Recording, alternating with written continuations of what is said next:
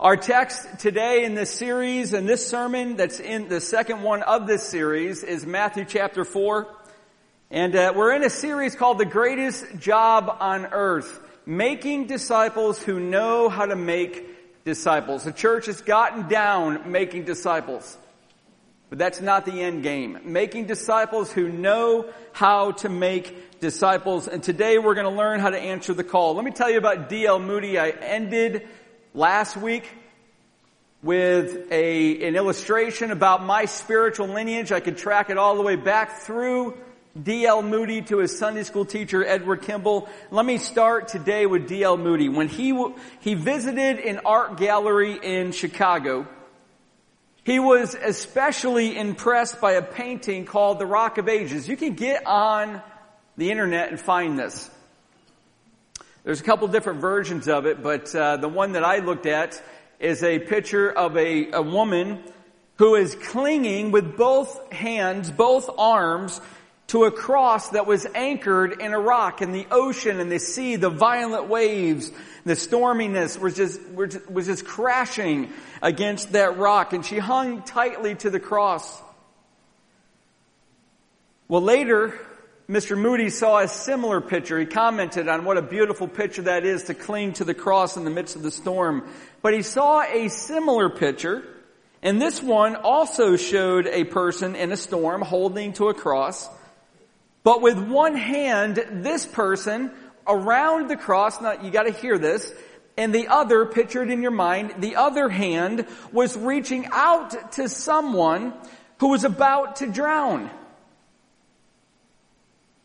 And he commented that though the first painting was beautiful, the second was even lovelier. Now you've got that image in your mind, you're coloring it the way that your imagination wants to, and that is beautiful. That's what's fun about storytelling and giving illustrations. I have to trust that your imagination is going to run with that picture.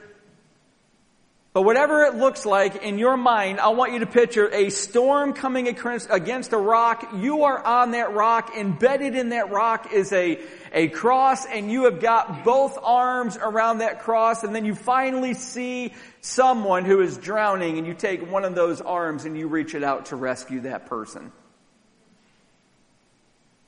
That's disciple making. And that's what we're going to see that Jesus teaches us to do. So here we go. Matthew chapter 4, let's look at verse 18. Let's all getting the text together. Here's what the incredible, inspired Word of God without error says. While walking by the Sea of Galilee, he saw two brothers, Jesus did, Simon, who's called Peter, and Andrew, his brother, casting a net into the sea, for they were fishermen. Now, let me, let me give you a little background. Fishing was a major industry in the Sea of Galilee.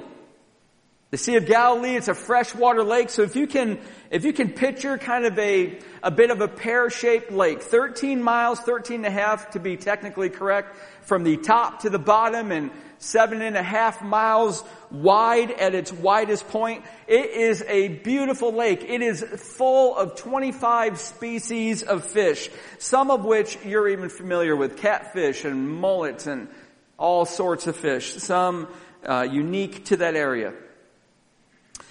And Josephus, that Roman historian, by the way, Josephus was a Jew. He wrote for Rome. He was the one-time governor of Galilee. Did you know that? So Josephus knows a lot about the Sea of Galilee and he wrote that there was often 240 fishing boats on that lake, 13 and a half by 17 and a half, a lot of fishing boats. The fishing industry was massive. You know why? Because the Jews rarely ate meat. They almost always ate fish.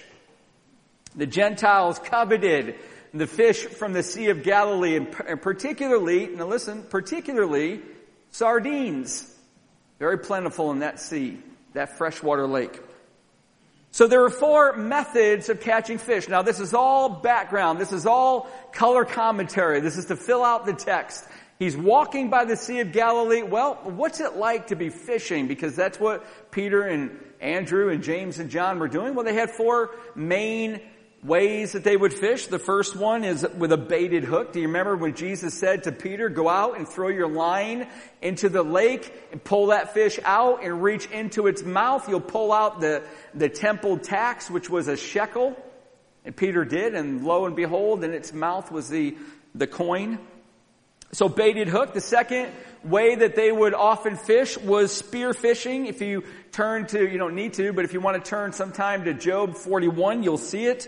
It took place at night. They would go out in boats and they would put over the prow of the boat a lantern and that light would bring fish rising to the surface. And when the fish would rise to the surface, they were trained to spear them and bring them into the boat. There was a barb on the end of that spear. The third method of fishing was by a large dragnet, eight to nine hundred feet long, 10 to 13 feet wide. It was weighted on the bottom with weights and cork on the top, so it would literally hang in the water like a curtain. And sometimes they would hook one end of it to one boat and the other one 900 feet away to the other boat, and then they would oar or paddle into a circle, drawing that dragnet tight, and then they would pull the net uh, yard by yard into the boat and extract the fish. That's one way. Or they'd go about a thousand feet out from the coast, from the shoreline of the Sea of Galilee, and they would string it out all 1,000 feet of it, or all 900 feet of it, right parallel to the to the uh, shoreline, and there would be a boat or a, a, rope on one end and a rope on the other, and and fishermen crew crews would be on the, the land, and they would pull it in towards the shore. Here comes a a liquid curtain pulling those fish to the to the banks.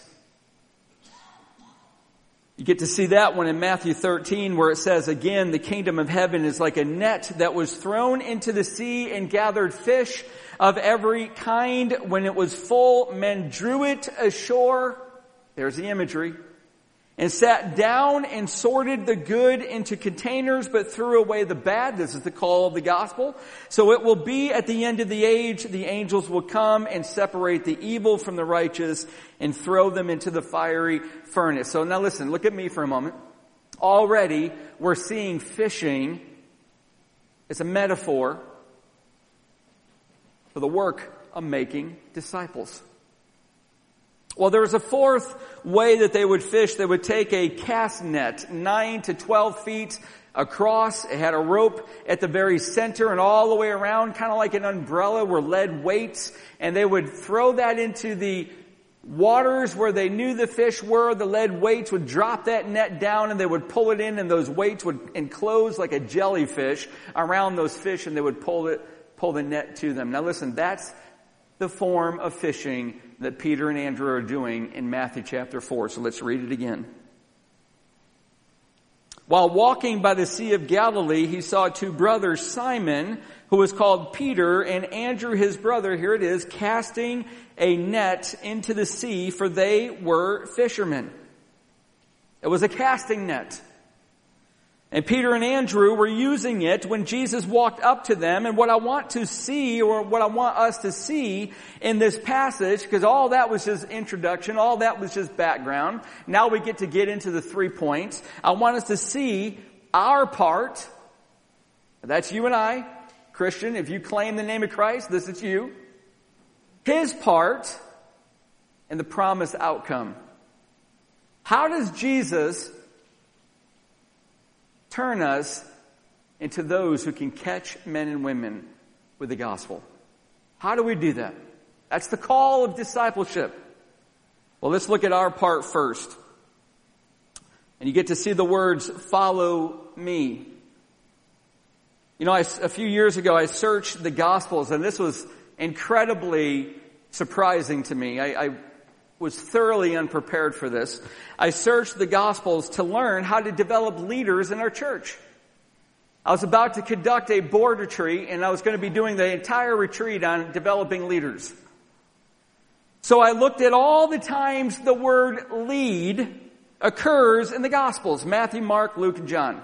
I figured, man, there's gotta be dozens, if not hundreds, of verses on this. I mean, how did Jesus take a group of 12 uneducated men, all of them were uneducated, None of them had gone through seminary. None of them had gone into a rabbinical school. How did he take 12 uneducated men and turn the world upside down with the 11 of them? Judas pull him out. How did he do that with 11 of them?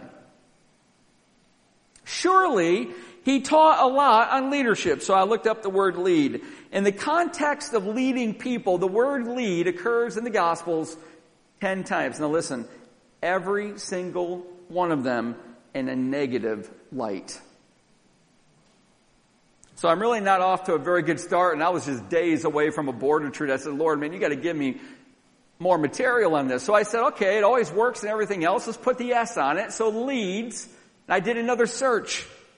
I found five references, two referring to the narrow and broad gate, two to those who lead others astray, and one to Christ who leads those who know his voice. I'm still not getting much, so I said, okay, let's try leader. Now I've got a, a pretty powerful Bible program. I just put the word in there and, and I set my search parameters and it tells me every single time it occurs wherever it is in the parameters that I dictate. So I tried leader in the Gospels one time.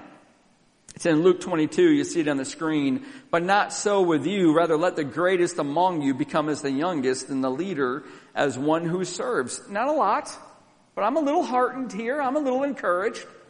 So I tried the plural trick again. I said leaders and found nothing. And then I tried leadership and found Nothing. And I'm thinking, wait a minute. I'm really surprised with all of the Christian books at Hackman's on leadership and all the CBD, Christian book distributors and Amazon, the Maxwell books and everything else on leadership. Where are they getting their material? Because I'm not finding anything.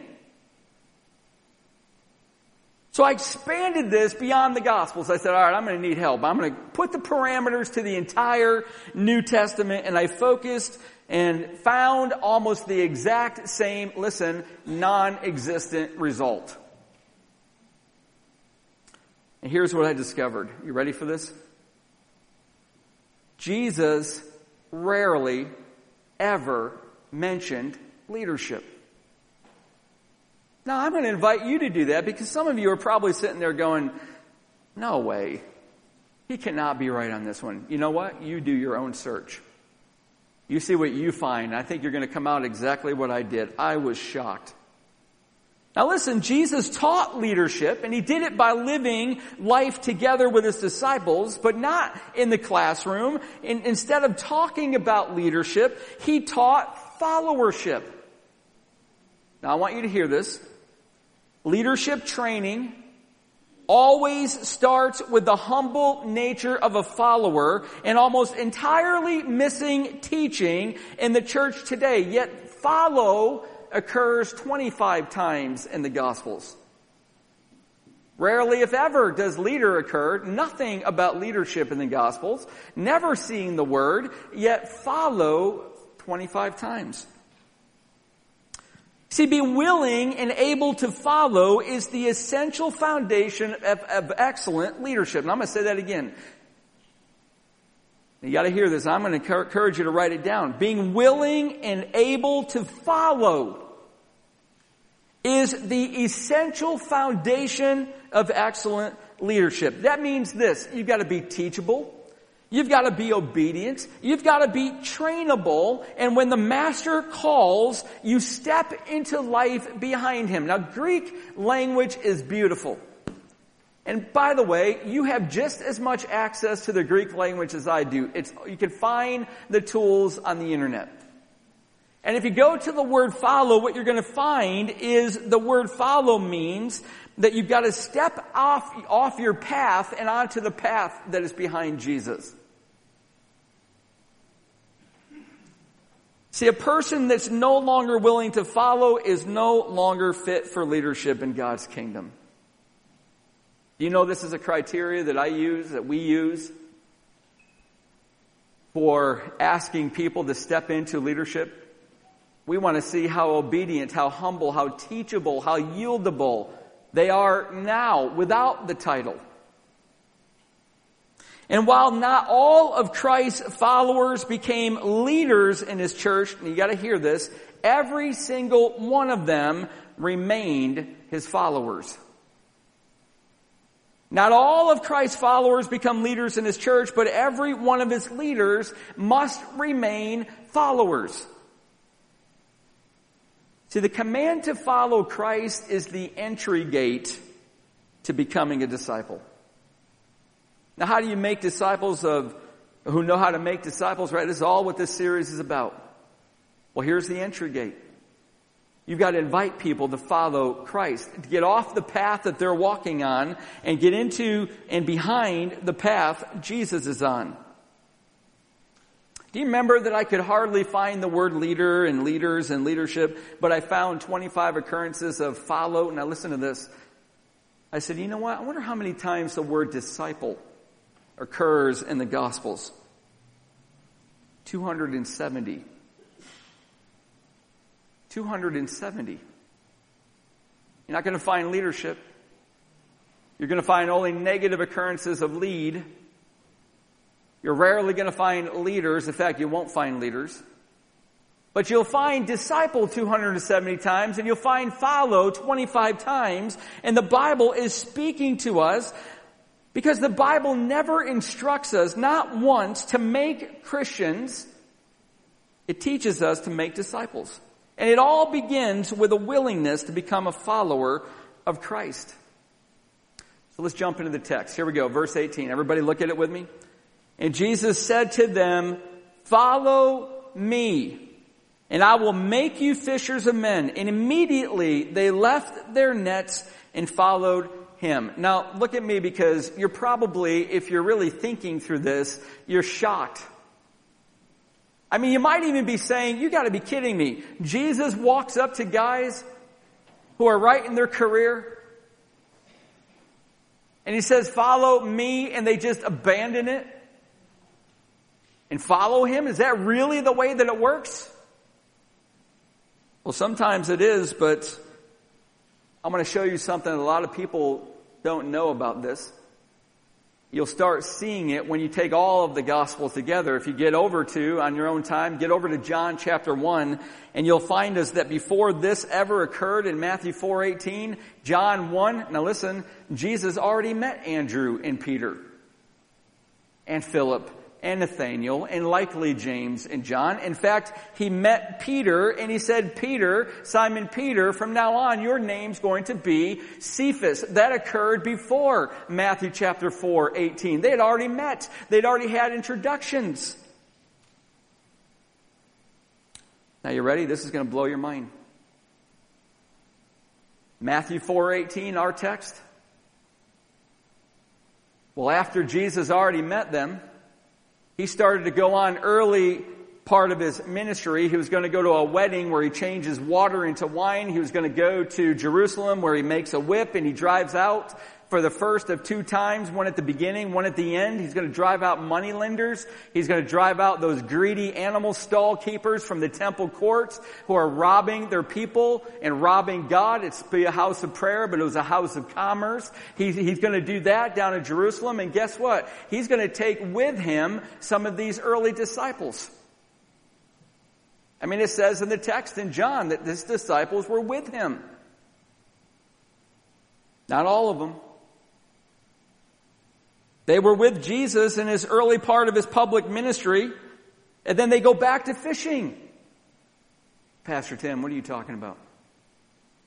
Well, this is where you got to be a student of God's Word. You go to Luke chapter 5, you're going to see the call again. And now the call is a little bit differently. Peter is going to be out fishing. Jesus, the crowds are pressing him. He's about to be pushed into the water. So he says to Peter, whom he already knew, whom he had taken on some forms of ministry, and he says, Peter, let me get into your boat and row out a little bit so that I can keep preaching. And Peter says, okay, and after he's done preaching, he says, now I want you to take your nets and I want you to throw them in the water. And they had been out all night because you fish at night. And so they'd been out all night. And Peter says, I'm really tired. We've been doing this all night. We caught nothing. And Jesus said, Peter, put your nets in the water. They did. And the nets were so full that when they started to bring them in, the nets started to break.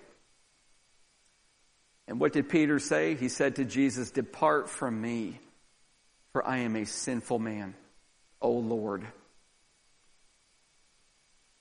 And Jesus reiterates the call, follow me. And you're going to catch men. And I want you to look at the text at some other time. Because not only did they leave their father, James and John, into the boat, the text says they left everything. In Mark, and look at our passage today in verse 20, Matthew 4 verse 20, they left their nets and followed him. But you go to Luke 5, it says they left everything. Even their father in the boat, Zebedee, and followed Jesus. See, Jesus will often call us through stages into deeper and deeper expressions of ministry. I mean, get the order again. John 1, he meets Peter and he changes his name. He invites them, he brings them. He invites them, Matthew chapter 4, follow me. I'm going to give you a taste of ministry. They leave their fishing business for a little bit. They go out on the itinerant trip to the wedding and to Jerusalem and they go back to fishing. And then Luke 5, here comes Jesus again. And this time it's a, an irrevocable call. It is a call of no return. And they left everything to follow him. See, follow me means to get in line behind and go in the same direction as Jesus. And it requires the will. Now you're going to see this in the text. It requires the willingness to get off the path you are on and get in behind him. Or in other words, look at verse 17, Matthew 4. Can we look at it together? Or in other words, it means to repent for the kingdom of heaven is at hand. Repent. Stop going your way. Go the opposite way. Trust Jesus by becoming his follower. See, Jesus is saying, follow me. Break all of your ties and allegiances and get behind me. All right. So if we've got the same appeal to us, follow me and I will make you fishers of men. Let me just start with this. Have you been willing to leave everything for Jesus? Not some of it. Lord, I'll give you a little bit of my time, but the rest of it's for me. Or I will do this, but don't call me to that because I don't want to go. See, if you're going to be a disciple maker who knows how to make disciples, who know how to make disciples, you've got to be a follower first. It's the entry gate into disciple making. And to be a follower, you abandon your allegiance to anything else. You've repented of it and you've gotten in behind Jesus and whatever He calls you to do, you will do. That's what it means to follow me. Nothing any longer hold back, held back.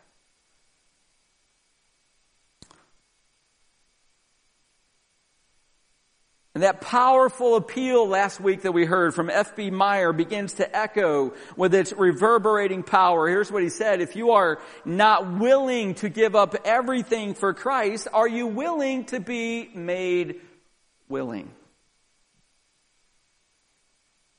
See, a follower is yielded, humble, teachable, and stays that way, and God brings them into influence in His kingdom.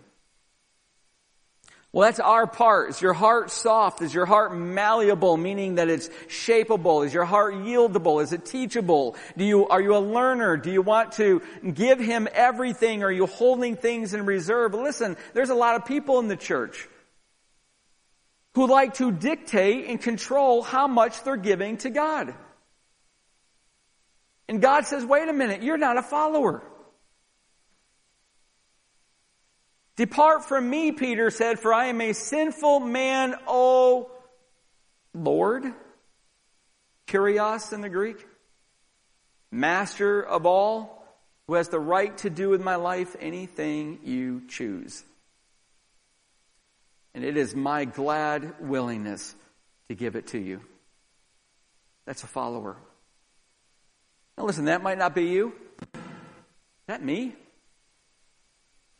That might, might not be you, but that was me. If that's not you, then you need to begin praying that it will become you. The Lord would yield your heart and by His grace pull it fully behind Him. But His part is coming up next. You see, he didn't happen to run into these men. He intentionally came to them. I mean, don't you love these words from John 15? You know how encouraging these words are to me? You did not choose me, Jesus said to his disciples, to you, to me, but I chose you and appointed you that you should go and bear fruit. This is all about God's choice. This is better. I mean, Him choosing you is better than standing against the wall and then being asked to dance by the beautiful ones. It's way better than that. It's better than being picked to be the team captain. It's better than being chosen to lead the management team. I mean, God set his sights on you before he even created the planet, before he created the universe, and said, you will be mine. Then comes the day of the Sea of Galilee where he walks by you and says, it's time to follow me, and your heart lurches in response. Soaring that's the power of God's call. That's His part. It begins with that. Look what it says. Follow me and I will make you fishers of men. He didn't call these men because of what they brought to the table. They had, according to John 1, already believed that he was the Messiah, but they are Galileans. You know Galileans are rural. The Jews down in Jerusalem. So here we go. You ready? Here's, I'm going to divide the land of the Jews of the time of Christ. Up north you got Galilee, in the middle Samaria, half Jews, and down below Judea. That's where Jerusalem is down below. That's where the intellectual priests were. That's where the Sadducees and the rabbis mainly taught. So you've got the intellectual elite down south, 80 miles north. You've got Galilee. It is country folk. It is rural. They're not educated. This is where Jesus gets most of his disciples. The only one he didn't was Judas, who ended up betraying him. Ironic. See, Galileans tended to be very narrow-minded. They were superstitious. They were full of Jewish prejudices and animosities. And these four, Peter, Andrew brothers, fishing partners with James and John, these four were ordinary, rough, callous people. You know what George Bernard Shaw once said? He was an Irish playwright, very, very famous. He said this, and I'm quoting, I have never had any feeling for the working classes, except a desire to abolish them and replace them by sensible people. That, that's the sophist attitude. That's the intellectual attitude to people like me. Just a, I'm from a 600 person town. I'm a Galilean by that standard. What a different mindset Abraham Lincoln had. here's what he said. God must love the common people. He made so many of them. I love that guy. I can't wait to meet him in heaven. God takes ordinary, plain people and makes them extraordinary. We just hyphen the word extraordinary. God's the one that does it. I mean, think back to the Old Testament. Think back to David who was called into service while a lowly shepherd at the bottom of the caste system, if you can call it that in the Jewish paradigm, he was a lowly shepherd. He wasn't even caring for his own sheep. He's a lowly shepherd just one step above the hired hand. He's watching over his father's sheep. He's just the person God wanted. Think of the prophet Amos who said, I was no prophet nor a prophet's son, but I was a herdsman and a dresser of sycamore figs. But the Lord took me from following the flock and the Lord said to me, go prophesy to my people Israel. He wasn't even trained. They had, they had prophetic training schools in the Old Testament. Isaiah was believed to have gone to one, not Amos. He's just a country guy. And God said, you're going to be a prophet for me. It doesn't matter what you've done in the past. Because I will make you into a fisher of men. See, God doesn't call the equipped, He equips the called. For consider your calling, brothers. This is us. Listen, I'm really sorry. I really truly feel bad for you if you are one of the elite of our society because you're not in this passage. So just kind of sit back and relax while I talk to the rest of us. But for consider your calling, brothers. Not many of you were wise, powerful, or, or, of noble birth, but God chose what is foolish in the world to shame the wise. God chose what is weak in the world to shame the strong. God chose what is low and despised in the world so that no human being might boast in the presence of God. God chose four lowly Galilean fishermen. I mean, haven't you ever thought through this? I mean, it's kind of interesting. I mean, couldn't Jesus have come and gathered around him a group of rabbis? Or a group of Roman philosophers to extend the reach of the gospel right off the bat? Or geniuses or wealthy intellectuals of his era? He didn't do that. He took people who were, now listen, teachable. Now, time out for a moment. Is that you? That's not everybody. Here's how you know if you're teachable. Are you a constant learner? Do you love to learn?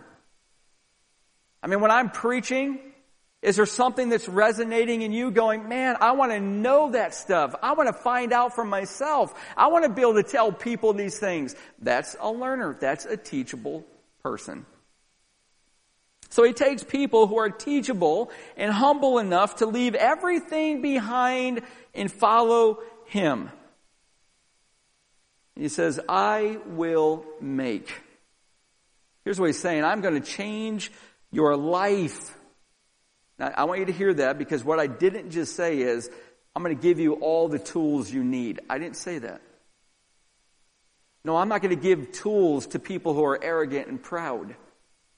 I'm not going to give ways to make disciples to people who are selfish and want to run after the world. No, I am going to make you. I am going to change you. I'm going to transform you and show you how to do that. I'm going to first change you, then I'm going to equip you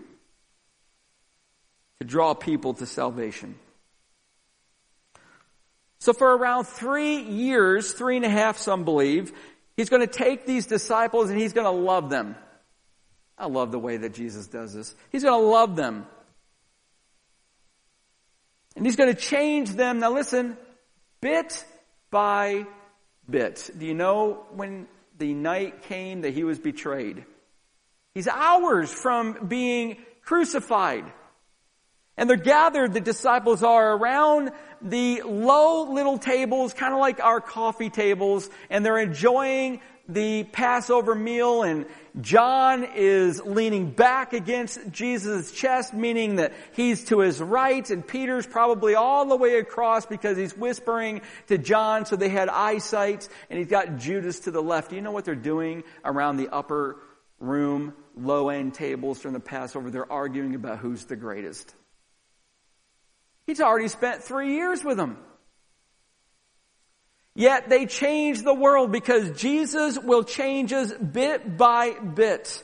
And He's going to show them how to make disciples wherever they go and He's going to teach them how to teach others. And you know how He's going to do it? Just like this chart shows you. He's going to do the ministry and they're going to watch and they're going to talk about it.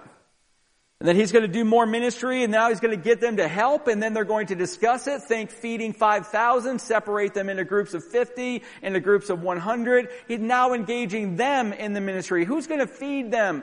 Uh, disciples, how are we going to feed them? He's engaging them into ministry and then they talk about it. And he's eventually going to have them start doing ministry while he helps and they talk about it. Then they're going to do ministry. He's going to send them out two by two and they're all going to come back He's going to stay in the area because they're going to talk about it. And then he's going to ascend and he says, now it's your turn. Teach other people the same way I taught you.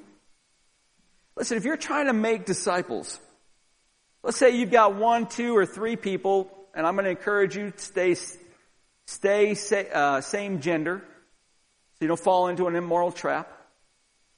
But let's say you take one, two, or three people who you say, I'm going to make a disciple out of you. I'm going to stay with you. I'm going to journey with you. And all you do is once a week for an hour and a half, You give them information. Number one, you're utterly unlike Jesus, and number two, you're not going to work. It's not going to. It's not going to work. That's not how the master did it. He bled himself into them. He walked with them through their struggles. He allowed them to walk with him, James, John, and Peter in Garden of Gethsemane through his struggles. You share life together and you bring the teachings of Christ to bear. It's the way Elijah did with Elisha. It's what Moses did with Joshua. It's what Peter did with Mark, Paul did with Barnabas, and on and on. It's the way to make disciples who know how to make disciples. See, Christ made disciples through relationship. Follow me. He promised to transform them and teach them. I will make. And he was intentional because he knew the outcome of his work. I'm going to make you fishers of men. Let's look at the promise outcome. We've seen our part. We've seen his part. What's the outcome? This is a promise. It's not a possibility. It's not a perhaps, maybe. It is a guaranteed promise. If you do your part, Christ will do his part. Here's going to be the outcome. You will become fishers of men. You know, we need to learn to fish. Which is great for me, by the way, and a few others because I love to fish. I learned how to fish in Lynchburg, Virginia. And the Old Testament gave us a glimpse of this fishing career that all Christ followers are going to learn. Look at what Jeremiah 16 says. Behold, I am sending for many fishers, declares the Lord. And they shall catch them, and afterward I will send for many hunters, and they shall hunt them from every mountain and every hill and out of the clefts of the rocks. He's sending for fishermen and he's sending for hunters to go after people who are lost and bring them into the nets of the kingdom of God. And he's going to transform us, Christian brother and sister, do your part. He's going to do his part. He's going to help you become fisher of people and you're going to seek the lost. You're going to draw men and women out of the abyss. You're going to catch them in the net of the gospel for his great kingdom. But fishing takes skill. And that skill needs to be taught. So I'm going to give you five ways to become fishers of men and women. You know, some of us are like the person who drops that baited hook in the water and it thinks fish are just going to be fighting each other to be the first to have the privilege to bite down and be pulled from the waters. This is not the way it works. What's it look like to fish for people? Let me give you five ways. Now I'm going to, before I even start, probably switch the PowerPoint already, but let me, let me just get you engaged. Ready? Here's what I'm going to ask you to do. I'm going to ask you to honestly hear these five things and rate yourself. I, I think the Lord's helped me be really good at this. Uh, I'm really not very good at this. And if you're not very good with this, cry out for God's grace to make you good at this. I will make you fishers of men. If you are really good at it, listen, give glory to God because it's only His grace that helped you get there. First, fishing requires a great deal of patience. You know, when I learned to fish, if I didn't catch anything in the first few casts, I lost confidence in the bait and started to change it. Ah, they're not biting on this. I mean, pull out from my tackle box something else. If that didn't work in a few casts, I'd try something else. And something else, and something else. And I'd go home never having caught fish. And part of the reason is I had no patience. You gotta work the bait. And we get to see this throughout the church. The gospel doesn't work like it used to, we think, so let's change it to something more palatable, something more presentable. Let's shorten the sermon. Let's get more music. Let's do more artsy, creative things because that's what's going to draw people to the nets of the kingdom of God. And God's up in heaven going, did you not watch what I did on earth? I did one thing. I preached the good news of the gospel.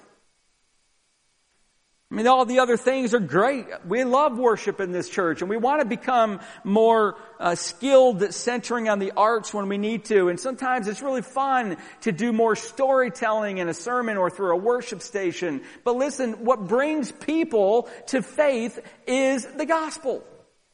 And a church that lets go of the gospel is a church that's entertaining. They're ineffective. They're not patient for the work of the gospel. Friends, the only bait that can bring people into the nets of the kingdom is the gospel being shared by you and by me who are the light and the salt of the kingdom. Which moves us to the second skill that we got to develop. Now how, by the way, let's, let's, real quick. How are you with patience? How are you with confidence in the gospel?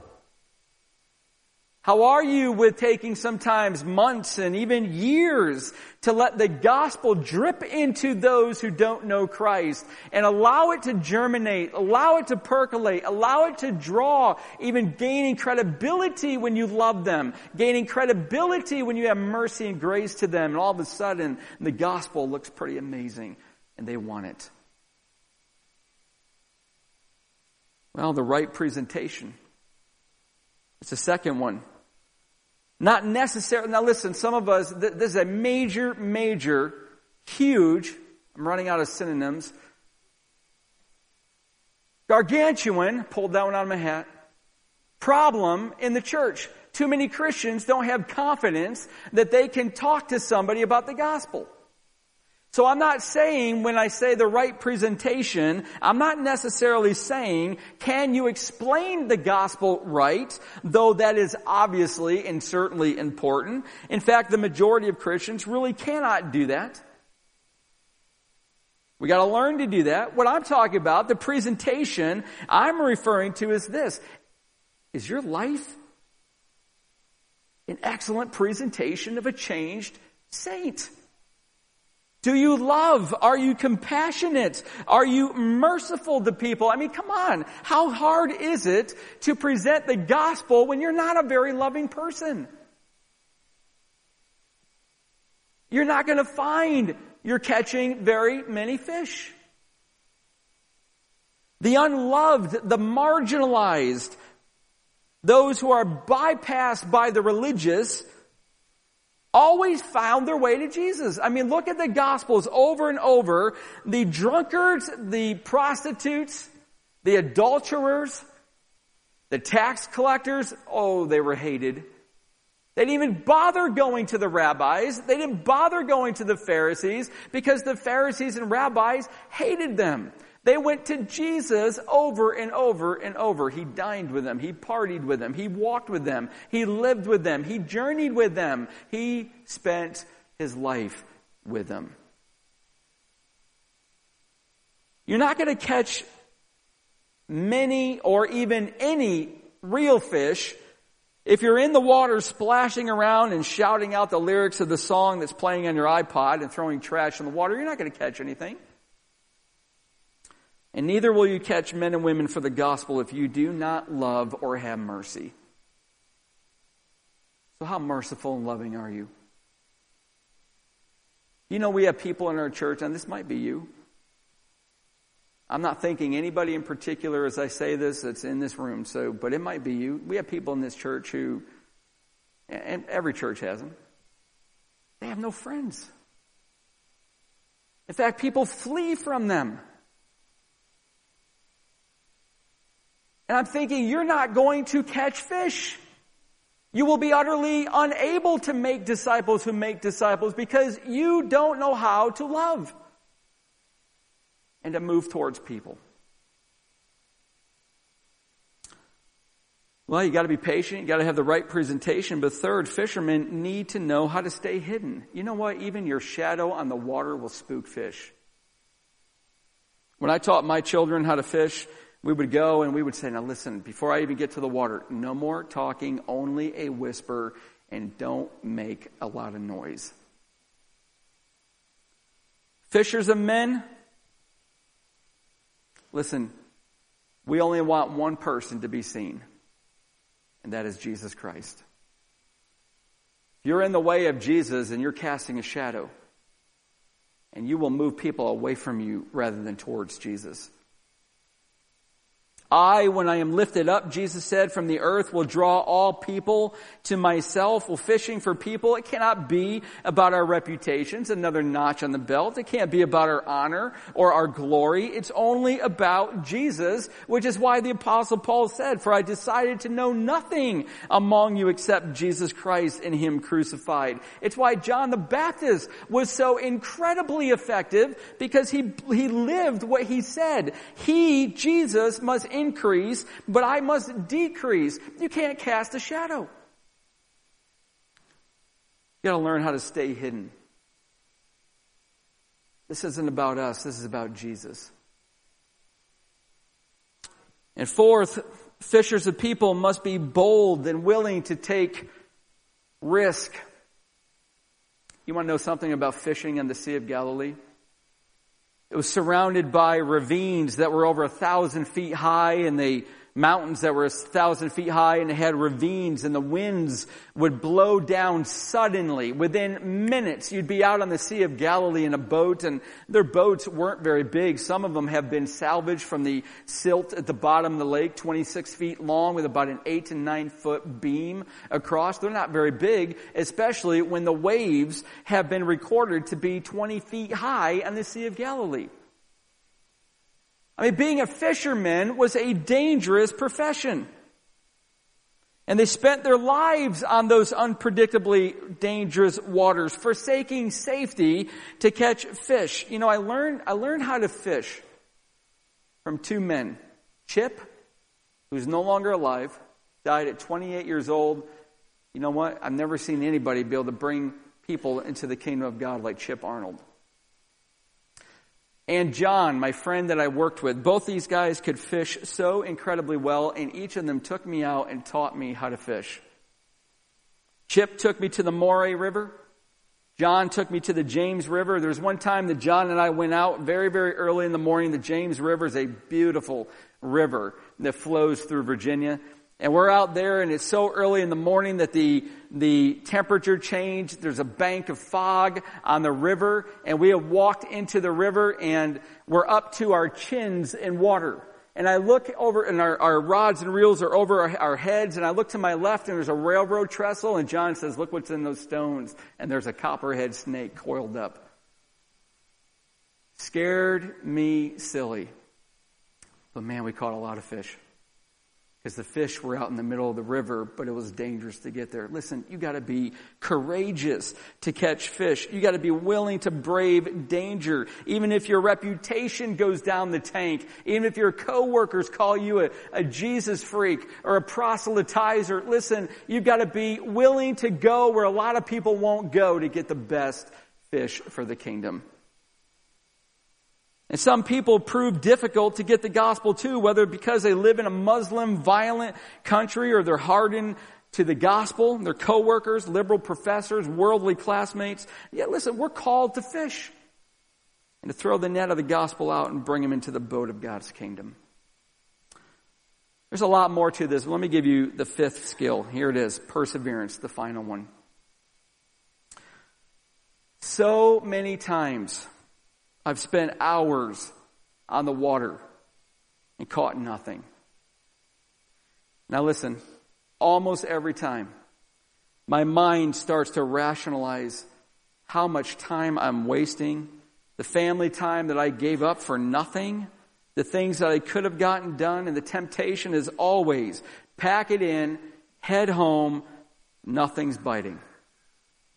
And I can't tell you how many times this has happened. Just before I'm ready to pull the lure out of the water, here comes that flash. And that splash. And my rod bends double. And all the time of catching nothing was worth the catching one. That's what it's like in the kingdom of God. You might be sharing Christ with your family member or that person for years and you're ready to give up and pack it in saying nothing's ever going to bite. You got to persevere. You got to endure. And more often than not, the power of the gospel will bring the flash and the splash, and the gospel will bend double, and they will pull out of the water right into the kingdom of God. And it is worth all the years. Let me close with a story. I believe it's true. It's a story about the Cleveland Harbor on a stormy night. And the harbor, listen, this is cool. The harbor had an upper light and a lower light up on the bluff and down on the coastline. And you had to, you had to line them up. And when they were aligned, that's how ships knew. That's how you navigate the rocky shoals of this harbor. That's how you make it safely to the docks. But this was a stormy night and the the pilot could not find the lower light. It had blown out by the storm. Found the upper one, couldn't find the lower. And they appealed to the captain, let's go back out on the lake. Because I can't see the lower light. And the captain said, I don't think we're going to survive the storm out in the lake. You're going to have to go forward, do the best you can. They hit the rocks. Some of them made, made it, many of them drowned. Guess who was on that boat? Who's telling the story? Dwight Moody.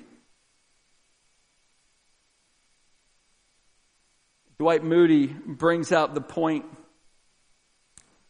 Our upper light is always shining. That's Jesus.